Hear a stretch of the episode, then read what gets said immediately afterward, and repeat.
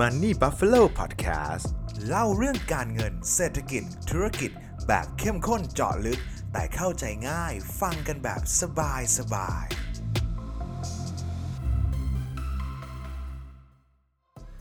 ตลาดคริปโตคึกคัก Bitcoin ทำจุดสูงสุดใหม่อีกแล้วนะครับรอบนี้จะล่อเมาหรือเปล่า Bitcoin จะไปต่อได้ไหมเรามาพูดคุยกันนะครับ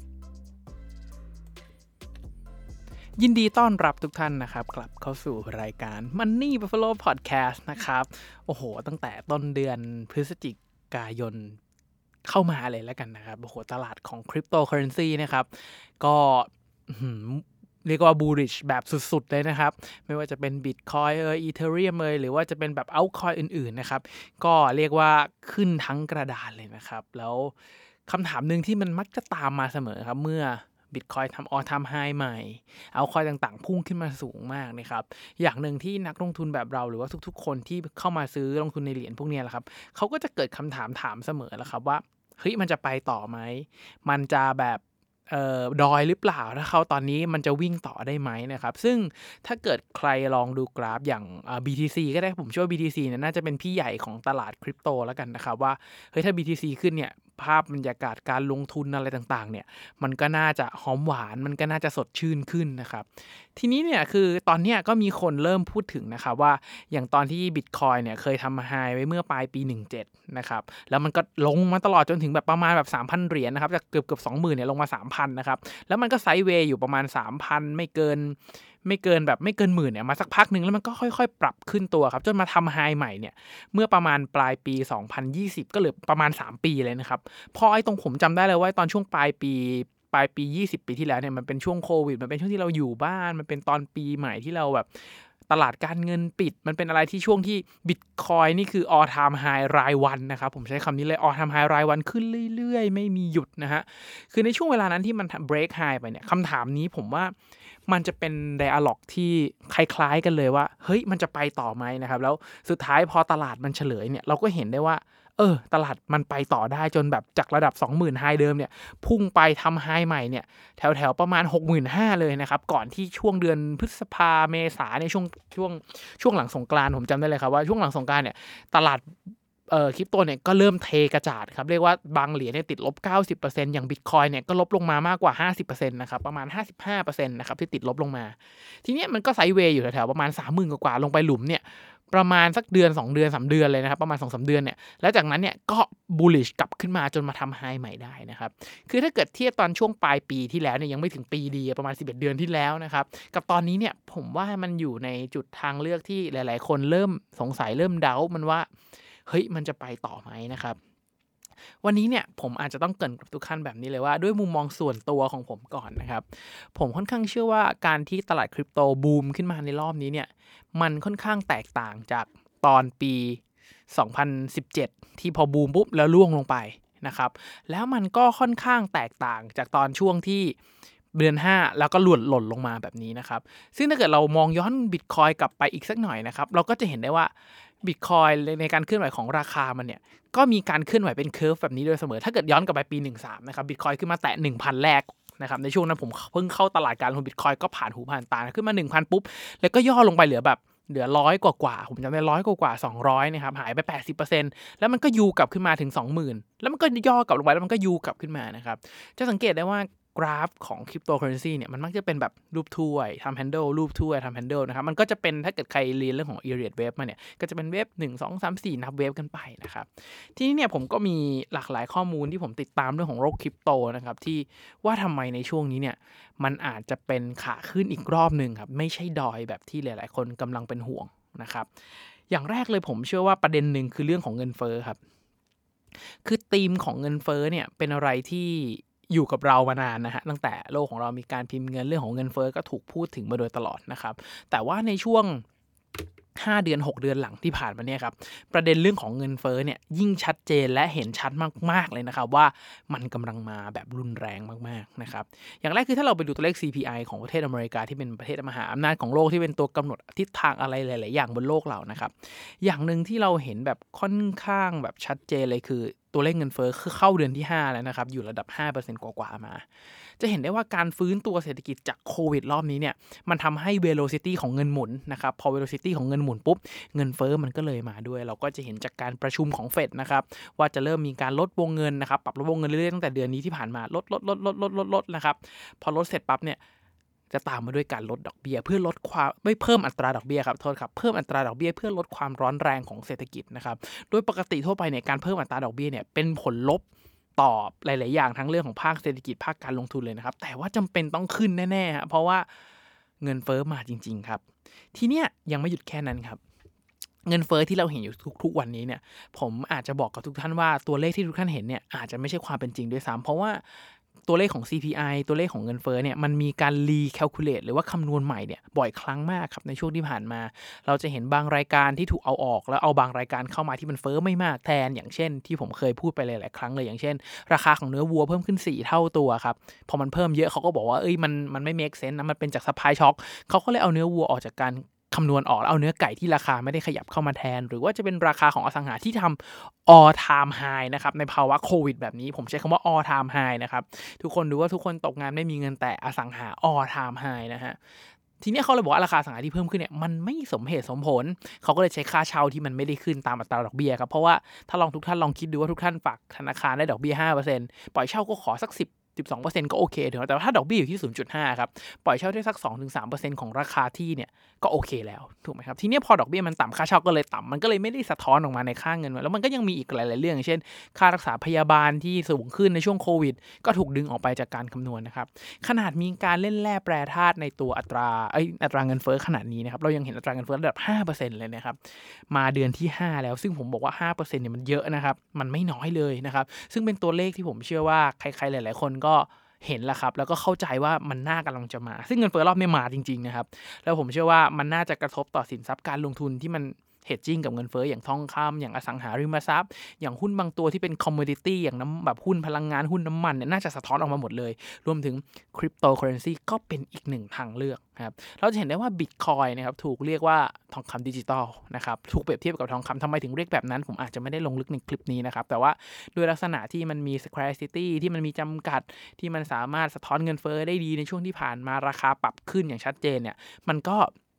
ได้รับการยอมรับประมาณหนึ่งแหละครับว่ามันสามารถทนต่อเงินเฟ้อได้ดีนะครับอันนี้เป็นปัจจัยแรกเลยครับอันที่สองเนี่ยผมว่าการใช้งานจริงของโลกคริปโตเนี่ยไม่ต้องเปรียบเทียบไกลเลยครับไม่ต้องสามปีที่แล้วครับเอาแค่หกเดือนที่แล้วเนี่ยเอ่อในในภาษาของโลก DeFi เนี่ยมันจะมีคำคำหนึ่งครับชื่อว่า total value lock total value lock ก็คือปริมาณเงินนั่นแหละครับเอาแบบภาษาบ้านๆปริมาณเงินที่อยู่บนโลก DeFi เนี่ยปัจจุบันตอนนี้เพิ่มขึ้นหลายเท่าตัวมากๆนะครับแต่ว่าถ้าเกิดถามว่ามันเยอะหรือยังเนี่ยคำตอบคือยังไม่เยอะถ้าเทียบกับfinance แบบ traditional นะครับแต่ว่ามันมันเพิ่มขึ้นในรอบหกเดือนเนี่ยมันเพิ่มขึ้นสูงมากดังนั้นเราจะสังเกตได้ว่ามันเริ่มมีการใช้งานจริงคนเริ่มเห็นค่ามันมากขึ้นนะครับจากเงินเฟ้อที่สูงขึ้นคนเลยก็เลยอยากเอาเงินมาปล่อยกู้เอามาฟาร์มอยู่บนโลก DeFi ที่ได้ผลตอบแทนที่สูงขึ้นนะครับด้วยเหตุผลประมาณนี้แหละครับว่ามันเริ่มมีคนใช้งานสูงขึ้นนะครับรวมถึงเราจะเห็นเทคโนโลยีที่มันก้าวกระโดดด้วยอย่างเช่นเรื่องของ Bitcoin เนี่ยหลายๆหลายๆคนบอกว่าเฮ้ยจะเอามาเป็นแบบสื่อกลางในการแลกเปลี่ยนเนี่ยมันยากนะมันทั้งช้าต้นทุนก็แพงนะครับมันก็มีการออกเลเยอร์สองที่เป็นแบบตัว Lightning ออกมาตัว Lightning เนี่ยมันจะช่วยทำให้ทำ transaction ทำ transfer อยู่บน blockchain ของ Bitcoin เนี่ยครับได้เร็วขึ้นถูกขึ้นใช้งานจริงได้มากขึ้นนะครับเราก็จะเห็นอย่างประเทศเอลซัลวาดอร์เออเอลซัลวาดอร์เนี่ยครับประกาศใช้ Bitcoin เป็นสกุลหลักของประเทศนะครับอย่างเรื่องอะไรพวกนี้เนี่ยเราก็จะเห็นได้ว่าเรื่องการประยุกต์ใช้เรื่องการนำเข้ามาใช้เรื่องของการพูดถึงในสื่อต่างๆเนี่ยผมอยากให้ทุกท่านลองย้อนไปปีที่แล้วก็พอนะครับไม่ต้องไม่ต้องแบบไม่ต้องไปไกลระดับ เจ็ดแปด ปีเหมือนปีสองพันสิบสามตอนนั้นนะครับแค่หกเดือนเนี่ยในช่วงที่ผ่านมาเนี่ยเนื่องจากผมอยู่หน้าข่าวตลอดผมทำคอนเทนต์ตลอดนะครับผมก็จะเห็นว่าเฮ้ยมุมมองเรื่องของคนที่มอง Bitcoin มุมมองของคนที่มองเรื่องคริปโตทั้งสื่อหลักทั้งรัฐบาลต่างๆเนี่ยเปลี่ยนไปหน้ามือเป็นหลังมือเลยนะครับก่อนหน้าท่านบอกว่าเป็นสแครมบอกว่าเฮ้ยมันโกงหรือเปล่าเดี๋ยวสัก Bitcoin จะเหลือศูนย์นะครับหลังๆเริ่มเปลี่ยนเริ่มแบบเฝ้ามองเริ่มจับตามองนะครับอันนี้ผมว่าเป็นมูฟที่สำคัญท่าทีของผู้คุมกฎท่าทีของกลุ่มพวกนี้แหละครับจะเป็นตัวชัดเจนเลยว่าไอ้สินทรัพย์พวกนี้จะเป็นยังไงต่อไปซึ่งผมว่ามันมันมันไม่แปลกนะครับในในโลกของคริปโตที่มันจะเป็นเรื่องใหม่แล้วหลายๆคนไม่เข้าใจนะครับถามว่าปกติไหมปกติแน่นอนครับถ้าเกิดเราลองย้อนกลับไปตอนที่เราพูดถึงสมาร์ทโฟนว่าเฮ้ย iPhone คืออะไรสมาร์ทโฟนเป็นยังไงเปรียบเทียบเมื่อสิบปีให้หลังเนี่ยทุกคนใครไม่ใช้สมาร์ทโฟนถือว่า เอามากๆใช้จะแทบทำอะไรไม่ได้สมาร์ทโฟนทำให้โทรศัพท์เป็นมากกว่าโทรศัพท์นะครับผมว่าโลกของ DeFi โลกของ Blockchain เนี่ยครับที่เกิดขึ้นเนี่ยมันก็จะทำให้โลกของการเงินโลกของอุตสาหกรรมอื่นๆเนี่ยมันเป็นมากได้มากกว่าเดิมเพราะว่ามันถือเป็นเทคโนโลยีใหม่นะครับซึ่งในช่วงที่อะไรเกิดใหม่เนี่ยครับมันก็ต้องมีช่วงระยะเวลาที่เขาเรียกว่าเทคโนโลยี adoption ก่อนกว่าทุกคนจะเข้าใจว่ามันคืออะไรกว่าทุกคนจะใช้งานเป็นนะครับผมเชื่อว่ามันก็ยังจะไปได้อีกไกลแล้วมีบทวิเคราะห์หลายอันบอกเลยครับว่าคริปโตสามารถโตขึ้นได้ยี่สิบเท่าห้าสิบเท่าหนึ่งร้อยเท่าเนี่ยครับนักปัจจุบันตอนนี้เหตุผลก็เพราะว่าตอนนี้เราอาจจะใครที่ลงทุนคริปโตเนี่ยอาจจะตามข่าวคริปโตเยอะรู้สึกว่าทุกคนก็รู้จักคริปโตนะครับแต่ถ้าเกิดถามเพื่อนๆที่ไม่ได้เป็นนักลงทุนจริงจังเนี่ยต่อให้เอาเงินมาลงทุนก็ไม่ใช่เงินที่เยอะครับถึงไม่ใช่เงินที่เยอะแต่บางคนที่ไม่ได้ลงทุนเลยเนี่ยก็ยังมองๆผ่านๆให้น่าสนใจไม่ว่าน่าลงทุนไม่ว่าอยู่เลยนะครับเขายังไม่ได้กระโดดเข้ามาในโลกของคริปโตอย่างชัดเจนนะครับมาถึงปัจจัยสุดท้ายครับที่ผมว่าเป็น movement ที่สำคัญมากแล้วก็ทำให้ตลาดคริปโตเนี่ยน่าสนใจมากขึ้นกว่าเดิมที่เมื่อเทียบกับช่วงปีสองพันสิบเจ็ดที่ตลาดขึ้นแล้วย่อสองพันสิบสามขึ้นแล้วย่อนะครับเหตุผลก็เพราะว่าในช่วงปีที่ผ่านมาเนี่ยครับรายใหญ่เริ่มกระโดดเข้ามาในวงการของคริปโตมากขึ้นแบบเห็นได้ชัดชัดมากๆเลยนะครับอย่างดีลล่าสุด Bitkub ดีลกับดีลกับ เอส ซี บี เอ็กซ์ ถูกไหมครับที่เป็นเอา เอส ซี บี เอ็กซ์ เข้ามาซื้อนะครับพอเข้ามาซื้อปุ๊บก็ถือหุ้น ห้าสิบเอ็ดเปอร์เซ็นต์ แต่ว่ารายใหญ่เข้ามาซื้อนะครับอย่างกรุงศรีก็เข้าซื้อซิปเมกนะครับอย่างเอ่ออย่างซอฟแบงค์ที่เป็นกองทุนแบบขนาดใหญ่ของโลกเนี่ยก็เข้าซื้อถ้าผมจำไม่ผิดน่าจะเป็น Crypto Exchange ในบราซิลนะครับลาตินอเมริกาเนี่ยก็จะเห็นได้ว่าจะมี movement หลายๆอย่างที่คนเริ่มไปทำ Crypto Exchange มากขึ้นแน่นอนครับว่าอัตราค่าธรรมเนียมมันสูงเก็บได้แพงในช่วงที่ทุกคนยังไม่เข้ามาเล่นมันก็ทำกำไรได้นะครับแต่จะเห็นได้ว่าการ move ของรายใหญ่พวกนี้นะครับการ move ของพวกเขาเนี่ยมันส่งผลกระทบเป็นคลื่นลูกใหญ่ที่มากกว่ารายย่อยๆเข้าไปเล่นครับอย่างแรกคือรายใหญ่เวลาลงทุนเนี่ยเขาลงทุนยาวลงทุนยาวกว่านักลงทุนรายย่อยแน่นอนครับเขามองภาพวิชั่นของเขาเนี่ยไกลกว่านั้นการเข้าถึงข้อมูลของนักลงทุนรายใหญ่นะครับ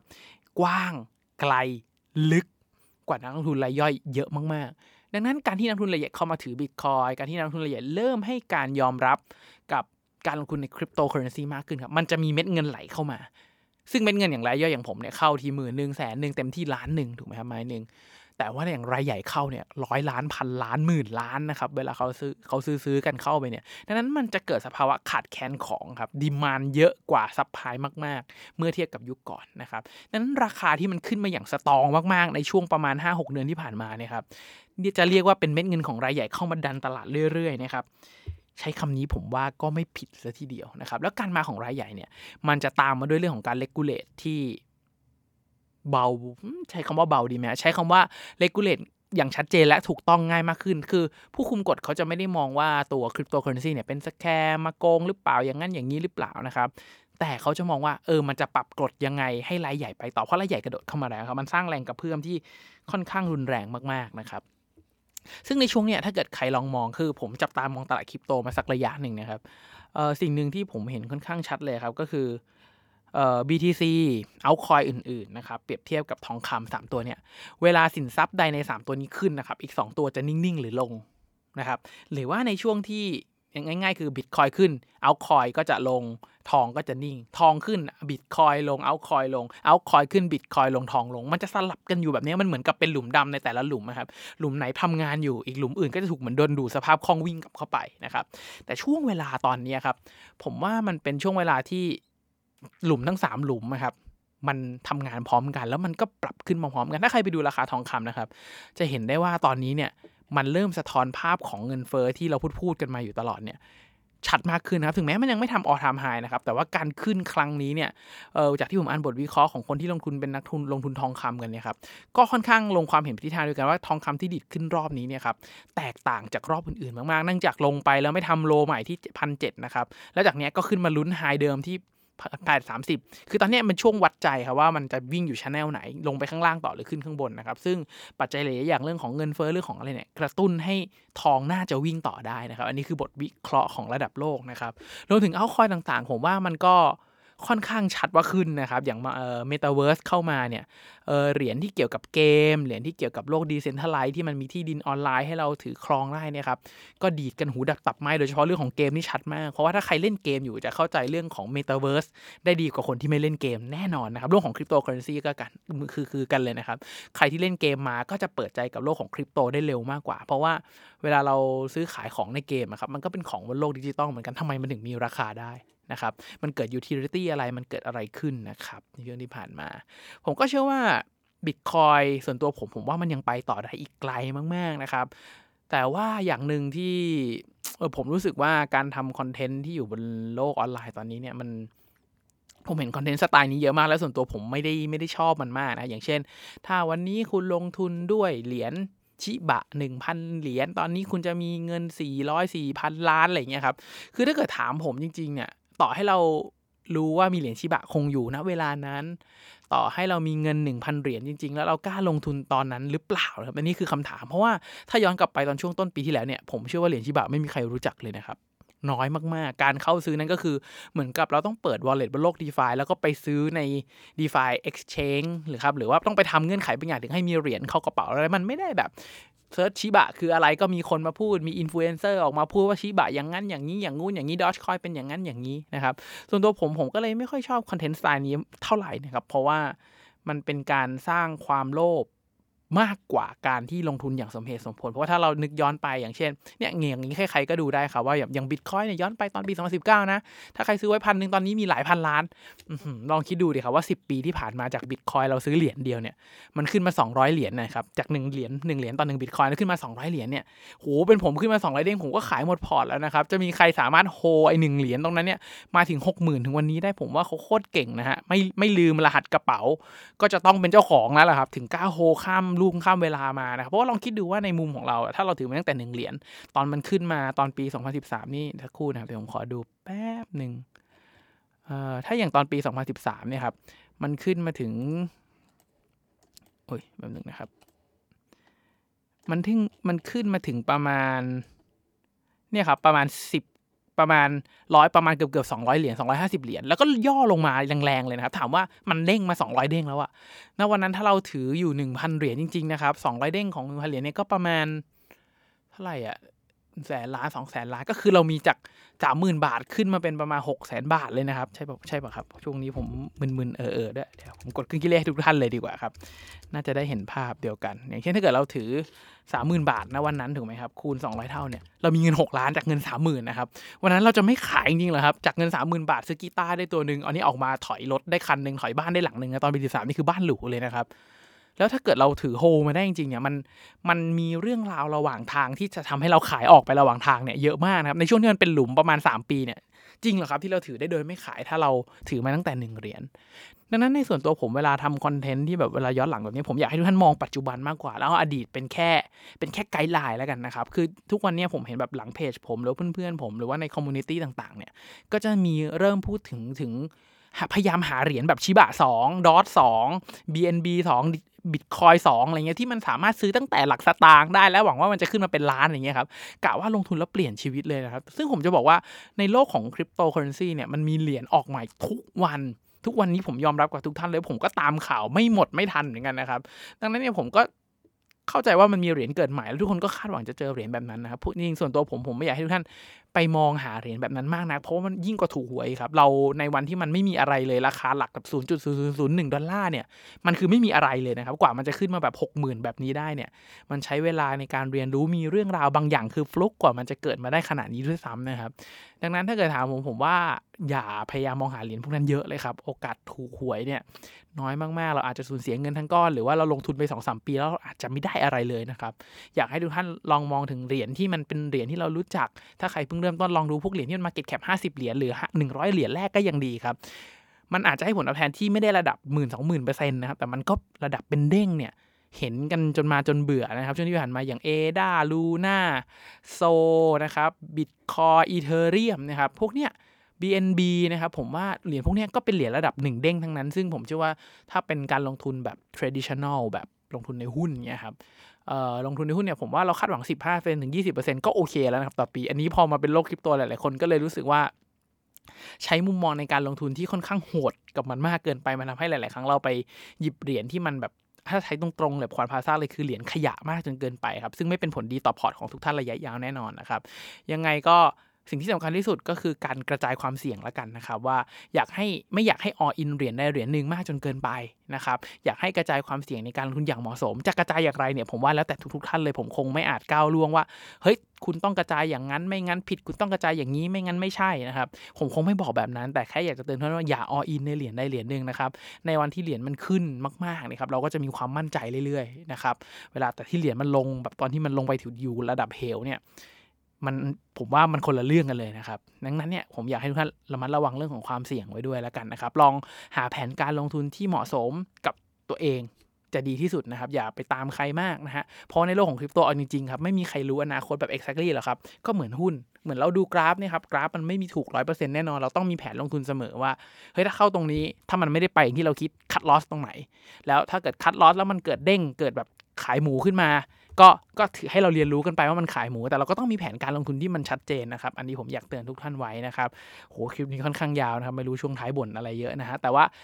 การที่ตลาดขึ้นผมก็เห็นทุกท่านก็จะตื่นเต้นนั่นแหละครับแต่ว่าเวลาตลาดลงก็อย่าลืมบริหารความเสี่ยงกันด้วยแล้วกันนะครับที่ผมอยากจะสื่อเลยนะครับสุดท้ายนะครับถ้าใครมองว่าพอดแคสต์นี้เป็นประโยชน์นะครับอยากจะรบกวนทุกท่านจริงๆครับให้กดไลค์กดแชร์กด Subscribe นะครับในทุกๆช่องทางที่ทุกท่านรับฟังนะครับเพื่อเป็นกำลังใจให้กับตัวผมเป็นกำลังใจให้กับทีมงาน Money Buffalo นะครับเพื่อตั้งใจผลิตชิ้นงานดีๆต่อไปนั่นเองนะครับยังไงก็ขอให้ทุกท่านโชคดีกับการลงทุนนะครับ